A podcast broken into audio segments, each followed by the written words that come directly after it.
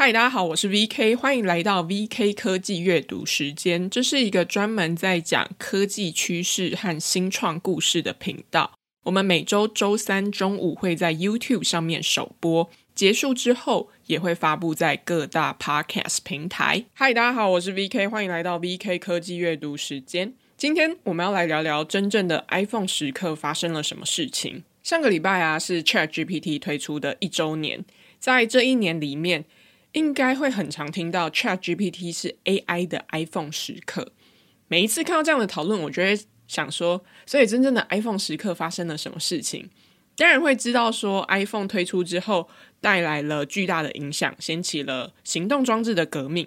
就像是美国知名创投 A 十六 Z 共同创办人 Mark Anderson 他的预言，他当时写了一篇文章叫做软体为什么吞噬世界，所以他言下之意就是软体已经要开始吞噬世界了。而且这一件事情呢，它其实也催生跟加速了 Uber 啊 Airbnb 这些公司的发展。可是对于 iPhone 的那一段历史故事，其实我一片空白，因为推出 iPhone 的时候我应该才九到十岁吧，所以呢就还蛮想要好好的去认识这一段开发 iPhone 啊跟设计 iPhone 的这一段历史故事，到底是有什么样的愿景跟策略去想出这样一款划时代的产品。之前就跟一个朋友聊到这件事情，他就说他对于贾伯斯过世的新闻印象深刻，然后我就很好奇啊，为什么？因为因为大概跟我们就是可能跟我年纪差不多的这一个岁数应该都是在小学的时候，然后我就想说，诶，那你为什么会对这个贾伯斯过世会有这么深刻的印象？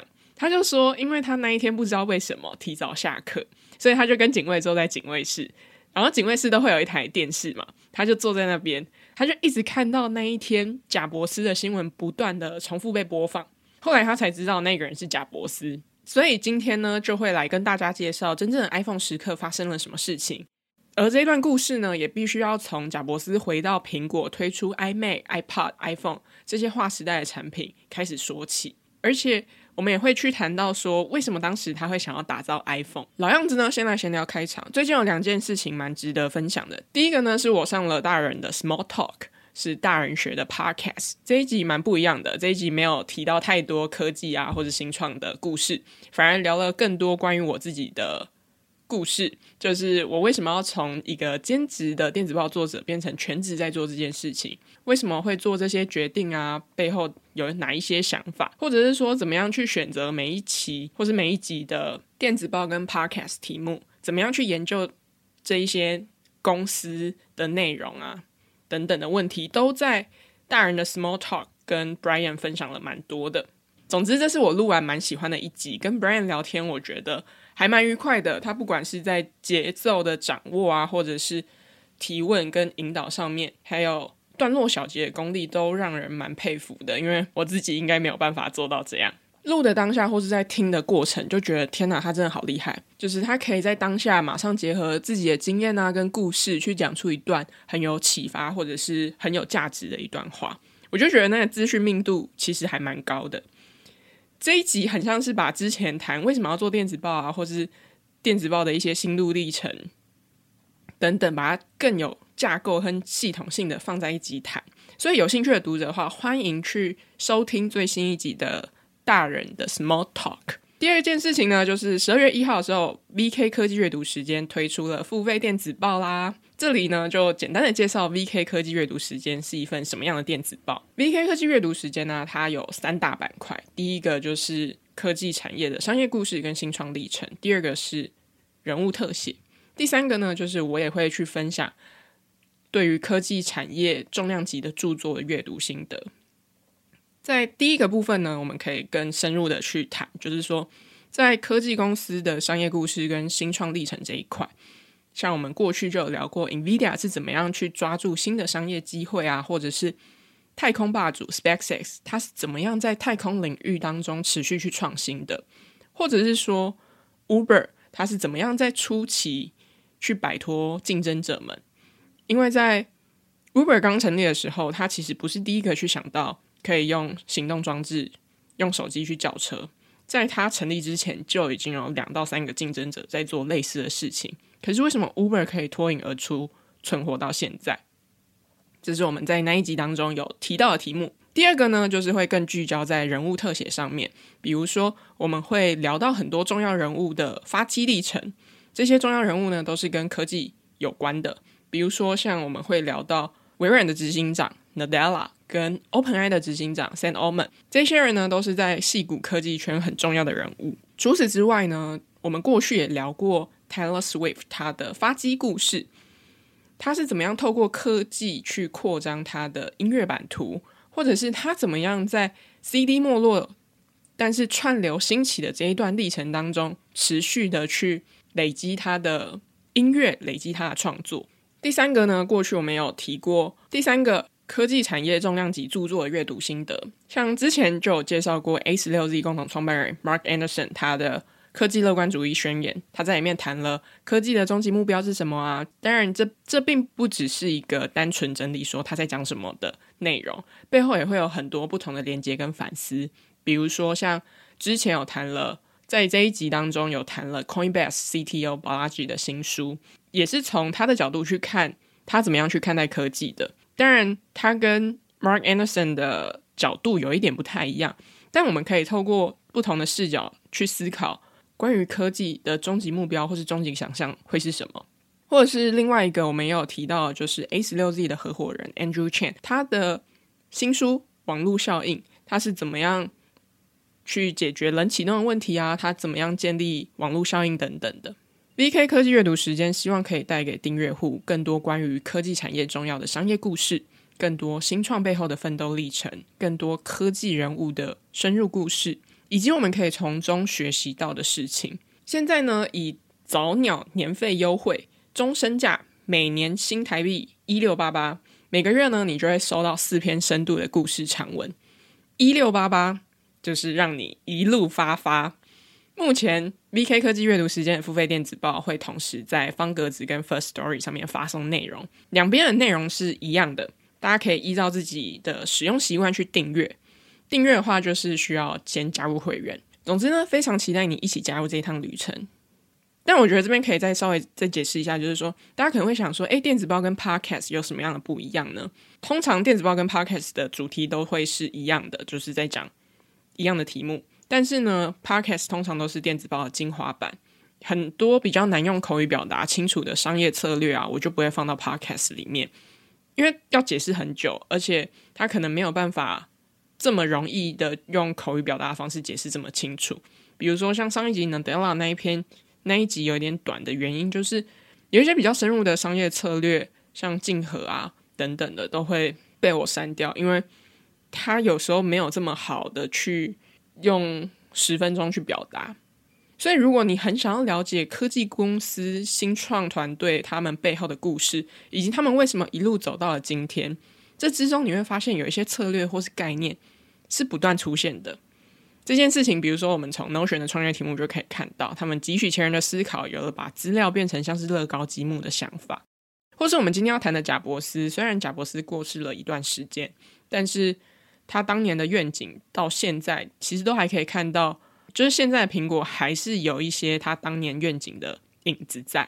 有兴趣的朋友欢迎订阅 V K 科技阅读时间的付费电子报，不是只是因为我是作者所以我才呼吁大家说要订阅，当然这是一个其中原因，而是我相信一件事情，就是只要更深入有脉络的去解释一家公一家科技公司或是新创团队他们怎么样走到今天，为什么要做这样的题目，看见了什么样的趋势，这一件事情有助于我们看懂现在的科技发展跟趋势。因为你就会发现很多事情其实都在用类似的概念出重复的出现。所以呢，今天就用一千六百八十八订阅 V K 科技阅读时间的年费方案，或是用月费一百八十八订阅，让你一路发发。相关的订阅资讯呢，我会放在资讯栏，欢迎大家订阅支持。接着呢，就让我们进入今天的主题，来聊聊真正的 iPhone 时刻。贾伯斯当年呢，是为什么想要打造出 iPhone 的？在推出 iPhone 之前，有哪一些故事跟商业策略？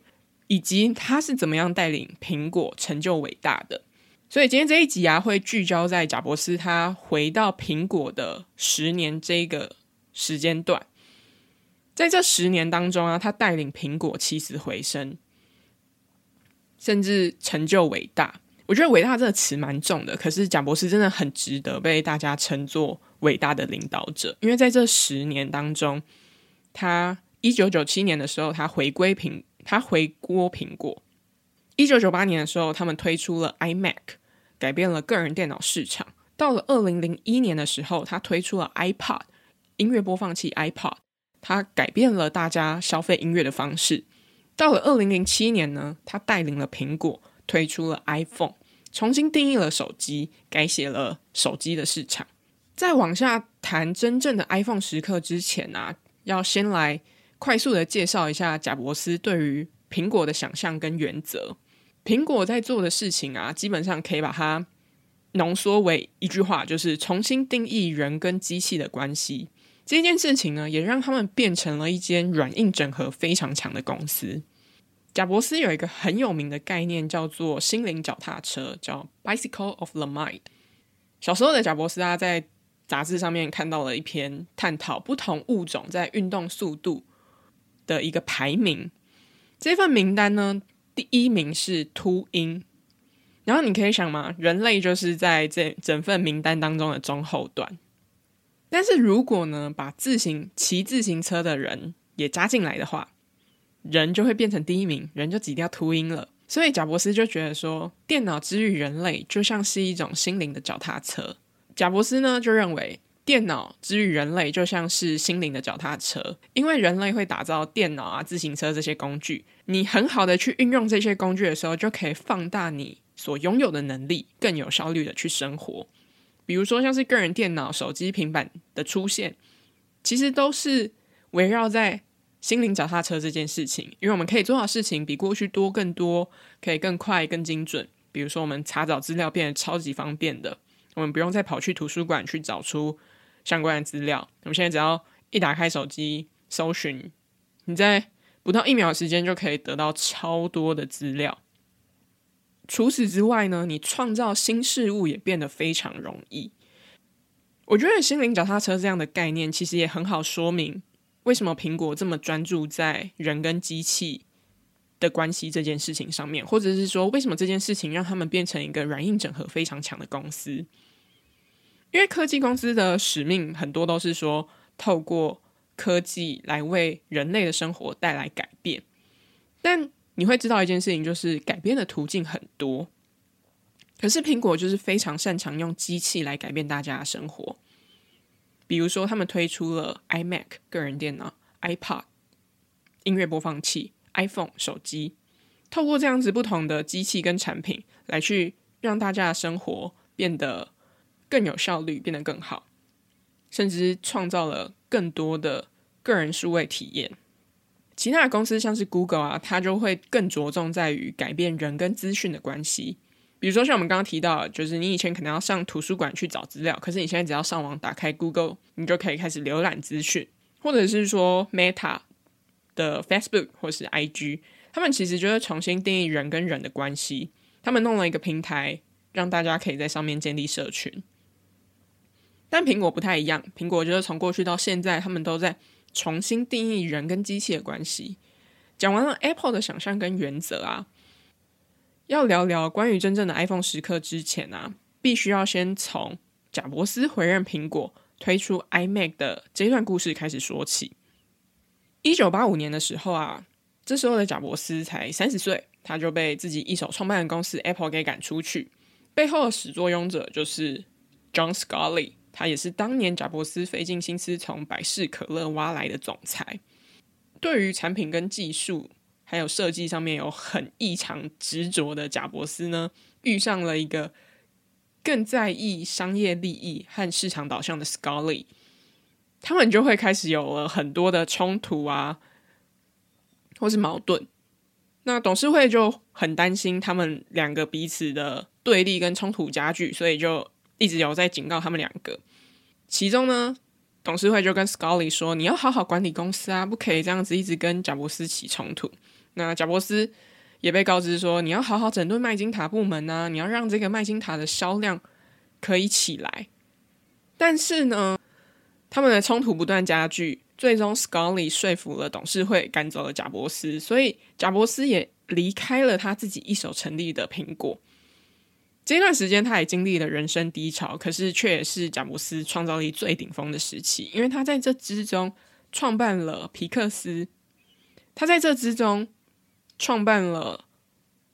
高端电脑系统 Next， 然后也成为了皮克斯的最大股东。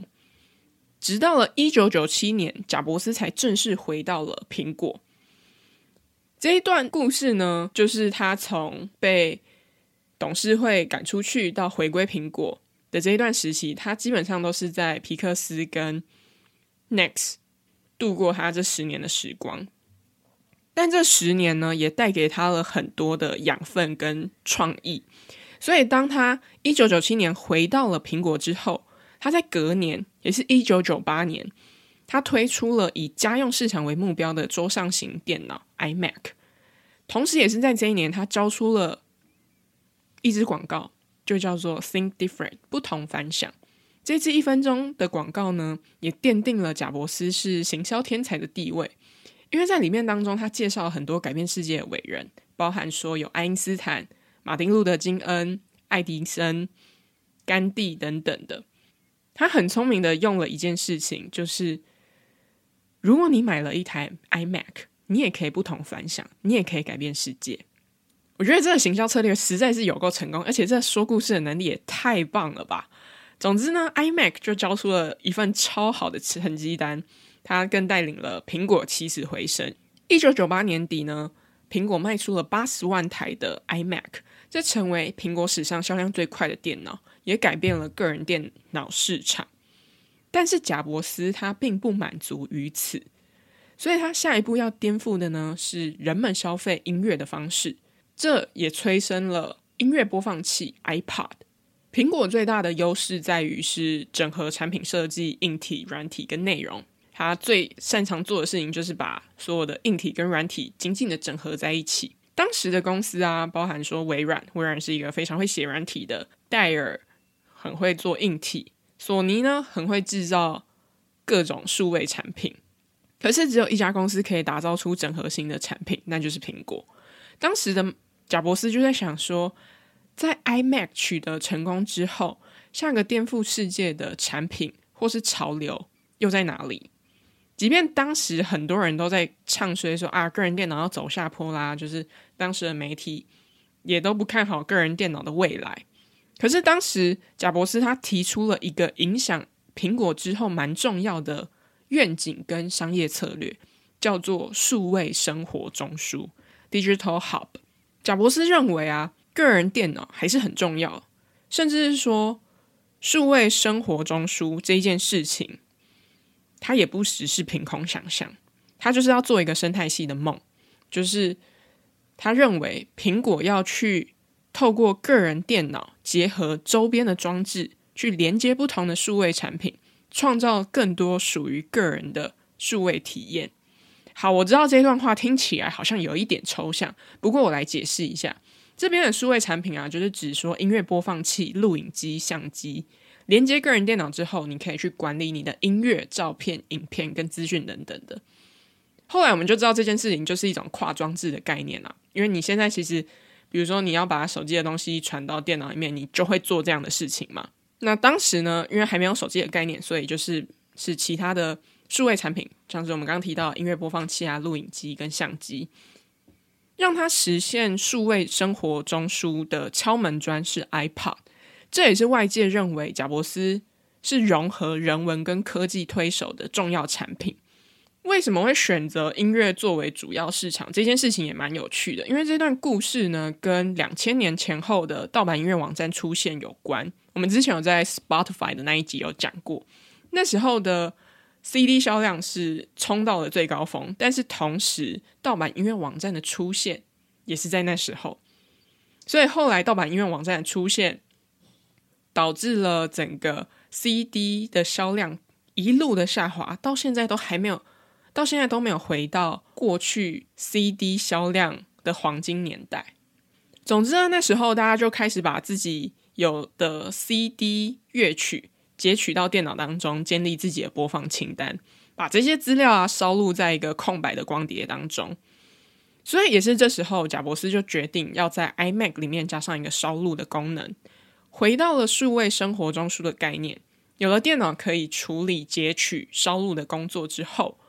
还少了一个周边的装置。这个周边的装置呢，就是音乐播放器。他认为就是说，复杂的工作你可以交给电脑处理，可是简单的功能，比如说我只是要播放音乐，我只是要听音乐这件事情，播放器就可以处理了。所以呢，当时他就想说 OK， 他要来做播放器，音乐播放器这个，而且这个产品可以把一千首歌装在口袋里面。在当时啊 iPod 就成为了 Apple 非 Mac 产品系列最成功的产品。到了二零零五年啊，他们总共卖出了两千万台的 iPod， 而且这个数字有多夸张呢？这个数字是二零零四年的四倍多，所以 iPod 甚至一度成为甚至 iPod 的营收占整个苹果的总营收 百分之四十五， 所以你就知道说 iPod 在当时真的非常受到大家的欢迎，也是苹果推出一个非常成功的产品。这里我们谈了当时贾伯斯从数位生活中枢出发，他想要打造一个更简单的设备，创造更好的个人数位体验。这个产品就是音乐播放器 iPod。但是不论是 iMac 或是 iPod 取得一个非常大的成功之后，都没有办法让贾伯斯停下脚步。紧接着呢，我们就要来讲到真正的 iPhone 时刻。你一定会想说，哎、欸，你也等太久才才讲到这边吧？因为实际上没有 iPod 的出现，就不会有 iPhone 的设，就不会有 iPhone 的发明。因为设计跟开发 iPhone 是一部险棋，他们要革自己的命，尤其是 iPod 的命。这部分呢，我们等一下也会再继续的深聊这一块。所以真正的 iPhone 时刻发生了什么事情？虽然呢，每每推出新的产品都为贾伯斯或是苹果带来巨大的成功，可是贾伯斯都会一直在想说哪里会出错，他很害怕哪里会出错，导致整间公司垮掉。可是同时也是这样子的担忧，让他带领苹果不断去推出创新的产品，不断的带他们去迎向一个更伟大的企业。二零零一年的时候啊，推出了 iPod 后，改变了所有人听音乐的方式，也改变了音乐产业，甚至呢，它也颠覆了原本的 M P 三 播放市场。 iPod 甚至一度拿下了 百分之八十五 的市占率。但有时候你颠覆了一个市场之后，很可能会出现一些其他市场的竞争。当时呢，苹果也面临到了一样的状况，而这个市场就是手机。手机的制造商啊，想要从这一块大饼当中分到一杯羹，怎么做呢？他们想要把音乐播放器的功能加进手机当中。可是你会想说，哎，把音乐播放器的功能加进手机当中这件事情，会不会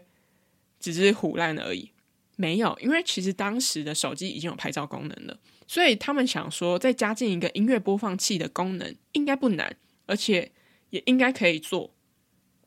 所以呢，为了要解决音乐功能可能被手机制造商复制的窘境，贾伯斯这一次做了一个大胆的决定，而且是他非常非常少的尝试，那就是跟其他公司合作。当时的贾伯斯决定跟 Motorola 合作了一只手机，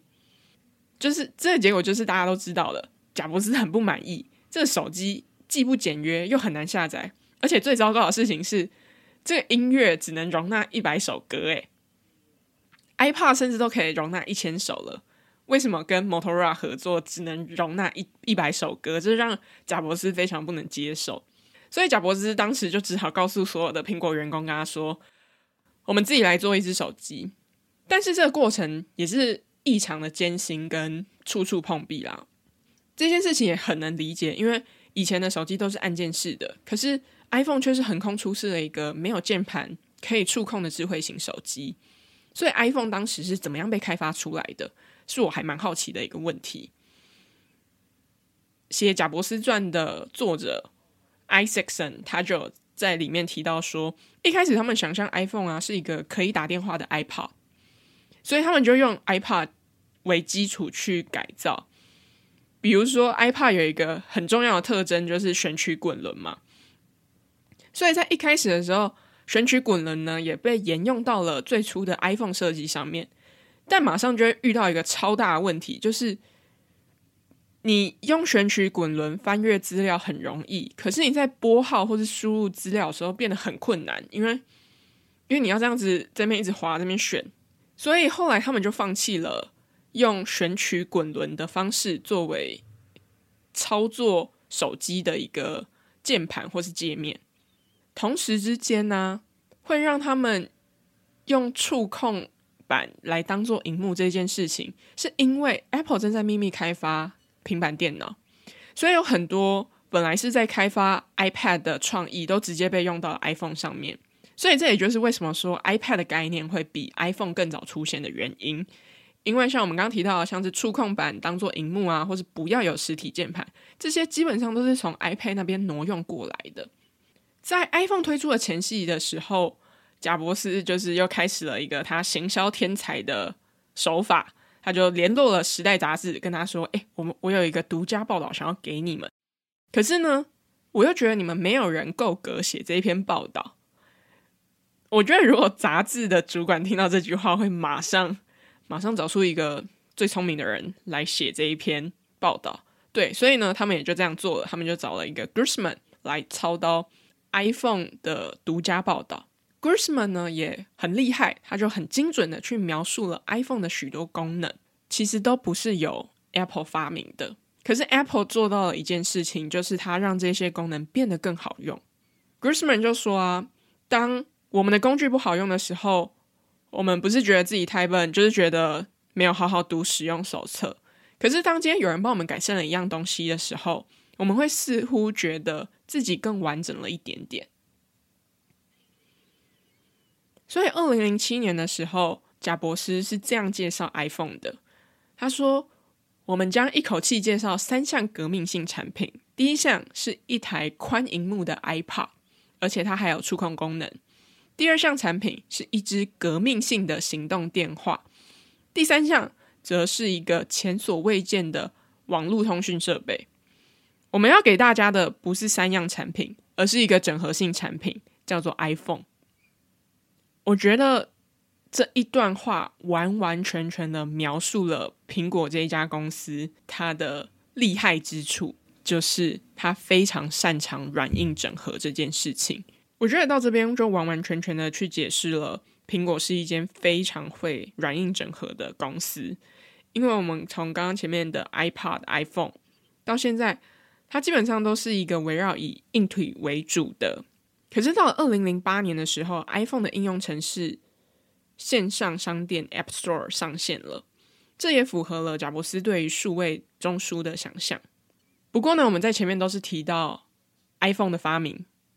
这一个它比较着重在的是硬体嘛，可是苹果是身为一家软硬整合非常强的公司，所以其实到二零零八年的时候， iPhone 的应用程式线上商店 App Store 上线了，这一件事情它也完整了苹果是一间软硬整合非常强的公司，也重新定义了人跟机器关系很重要的一间公司，同时它也符合了贾伯斯对于数位生活中枢的想象。个人电脑在过去是核心，可是到了二零零八年之后，核心变成了云端，但是它还是围绕在一件事情上面，就是创造更好的个人数位体验。最后我们重新 recap 一下今天的几个重点。今天介绍了真正的 iPhone 时刻发生了什么事，我们从 iMac、iPod 一路谈到了 iPhone， 每一个阶段、啊、都是紧紧环扣着。第一个呢是苹果，它是一家重新定义人跟机器关系的公司，或是说我们今天也会常常提到，就是它是一家软硬整合很强的公司。可是因为我们今天谈比较多都是 iMac、iPod、iPhone 这些比较是属于硬体类的产品，所以前面比较少提到他们的软体，这边就想要再花一点时间解释一下为什么苹果在软体方面很强，以及他们是什么时候开始做这件事情。做软体这件事情可以追溯到他们在成立早期的时候，他们当时就开始做了个人电脑，而他们就开始为个人电脑写软体。当时啊，除了微软很会写软体之外，有一家公司很会做应用软体，那就是 Adobe。 贾伯斯曾经去找过 Adobe 帮忙开发设计麦金塔版本的 Premiere 啊、Photoshop， 甚至很多款经典的 Adobe 系列产品，但是呢都被 Adobe 的主管直接拒绝，这让他超级不开心的，因为他有一种被背叛的感觉。在 Adobe 成立初期的时候，贾伯斯还有帮过他们，然后这时候我需要你们帮忙的时候呢，你们却不帮我，所以这就让贾伯斯很不开心。再加上 Adobe 当时给他的理由就是因为他们忙着设计 Windows 的版本，所以呢他就决定 OK 那我要来自己开发。所以一九九九年的时候，他们就开始为麦金塔开发了应用软体，这些软体啊包含有剪接数位影片的 Final Cut Pro 或者是 iMovie，甚至呢还有可以跟 Photoshop 竞争的 iPhoto 等等的。所以在那时候就出现了很多苹果自己开发的应用软体。在 iPod 时代啊，也有一个很重要的软体，就是音乐管理软体，叫 iTunes。 它让大家买麦金塔的时候可以免费用 iTunes 去管理音乐，有了音乐之后呢，你就会需要有一个播放器，那这个播放器就是 iPod。 而且啊，我觉得苹果很聪明的一点就是说，它为了要解决用户取得音乐就必须要离开苹果界面的问题，所以他们又开发了线上音乐商店 iTunes Store。 所以你就会发现一环扣着一环，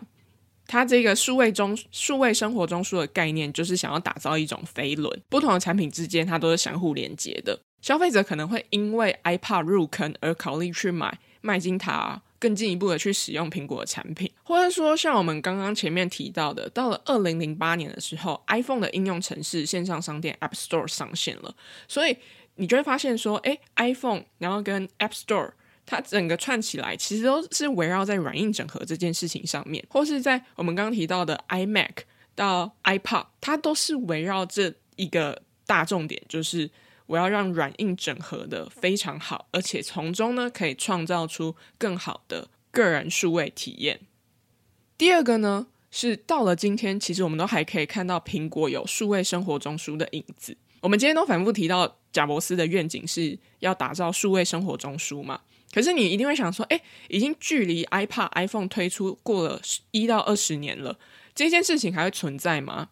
我要跟你说的事情，它还存在。因为今年推出的 Vision Pro 啊，它是一个混合实境的穿戴式装置。Tim Cook 他在介绍的时候就说，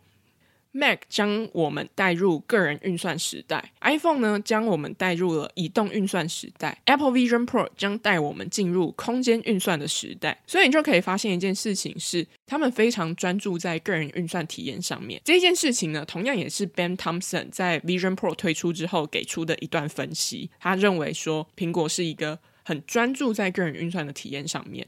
在还没有深入研究苹果早期历史的时候啊，看到这一段话就是大概会有一个印象在，可是没有这么多深刻的见解或是感觉。直到我回头去看了贾伯斯传啊，重新认识了比如说 iMac、iPod、iPhone 这几段故事之后，才真正懂了他们所有的产品都是围绕在个人的数位体验上面。虽然可能个人电脑已经不是真正数位生活中枢的核心，可是不管是周边的产品啊，包含手机、平板、 Vision Pro， 它其实都是创造一个更好的数位体验的一环，尤其是在个人运算上。第三个呢，是我觉得简单跟好用它是可以同时存在的，而有时候简单跟好用的力量被低估了。前面我们谈到比较多都是有关于苹果的愿景啊，或是商业策略，最后我想要把这个 scope 再缩小一点，放到个人或是用户体验上面。就是我们在谈 iPhone 的时候，我们有讲到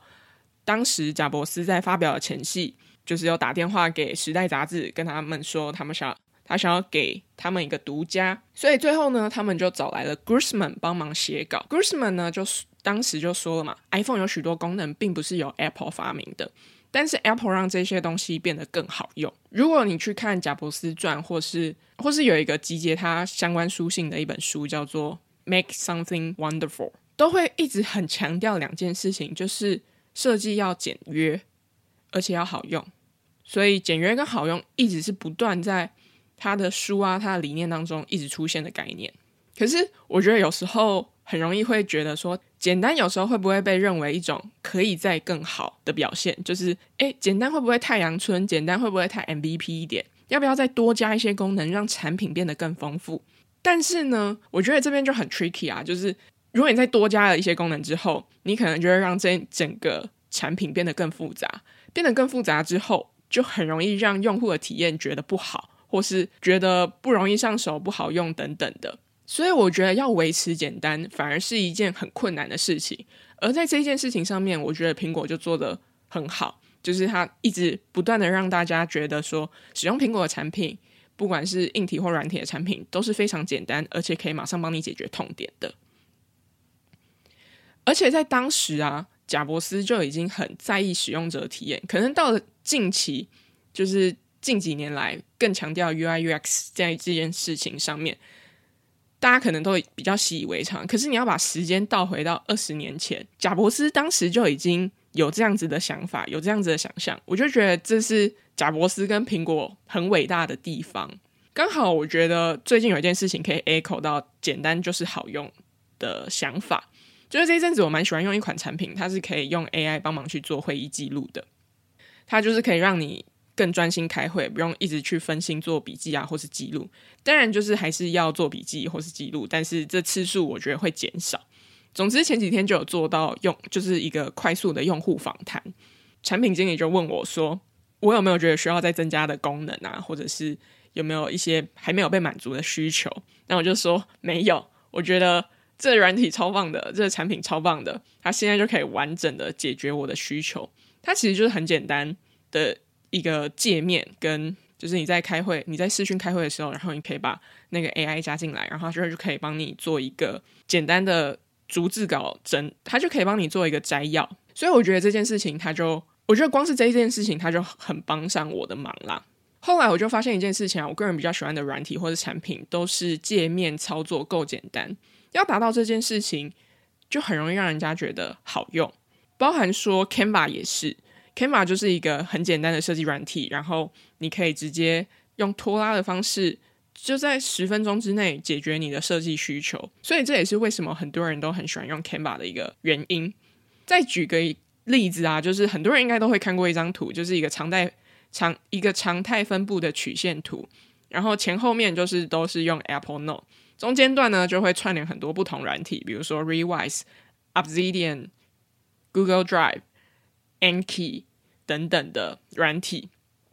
当然我觉得这张图也就是说明了简单就是好用的力量啦，虽然我算是中间段没有串到这么多软体，可是我还是有用 Rewise 或者是之前用 Obsidian， 所以我觉得简单就是好用这件事情完美的体现在了苹果的产品上面，而这件事情也出现在了很多我们现在看到比如说像是 Canva 啊，或者是其他的产品上面。最后的最后，你喜欢科技产业重要的商业故事，新创背后的奋斗历程，科技人物的深入故事，或是我们可以从中学习到哪些事情，欢迎你现在以早鸟优惠年费终身价一六八八订阅 V K 科技阅读时间付费电子报，让你一路发发。以上呢就是今天谈真正 iPhone 时刻的内容，如果喜欢这集内容，欢迎分享给你的家人朋友们，如果喜欢商业和新创故事内容，也欢迎订阅 V K 科技阅读时间电子报，我们每周三下午五点更新 Podcast， 欢迎在各大 Podcast 平台收听，我们下次见，拜拜。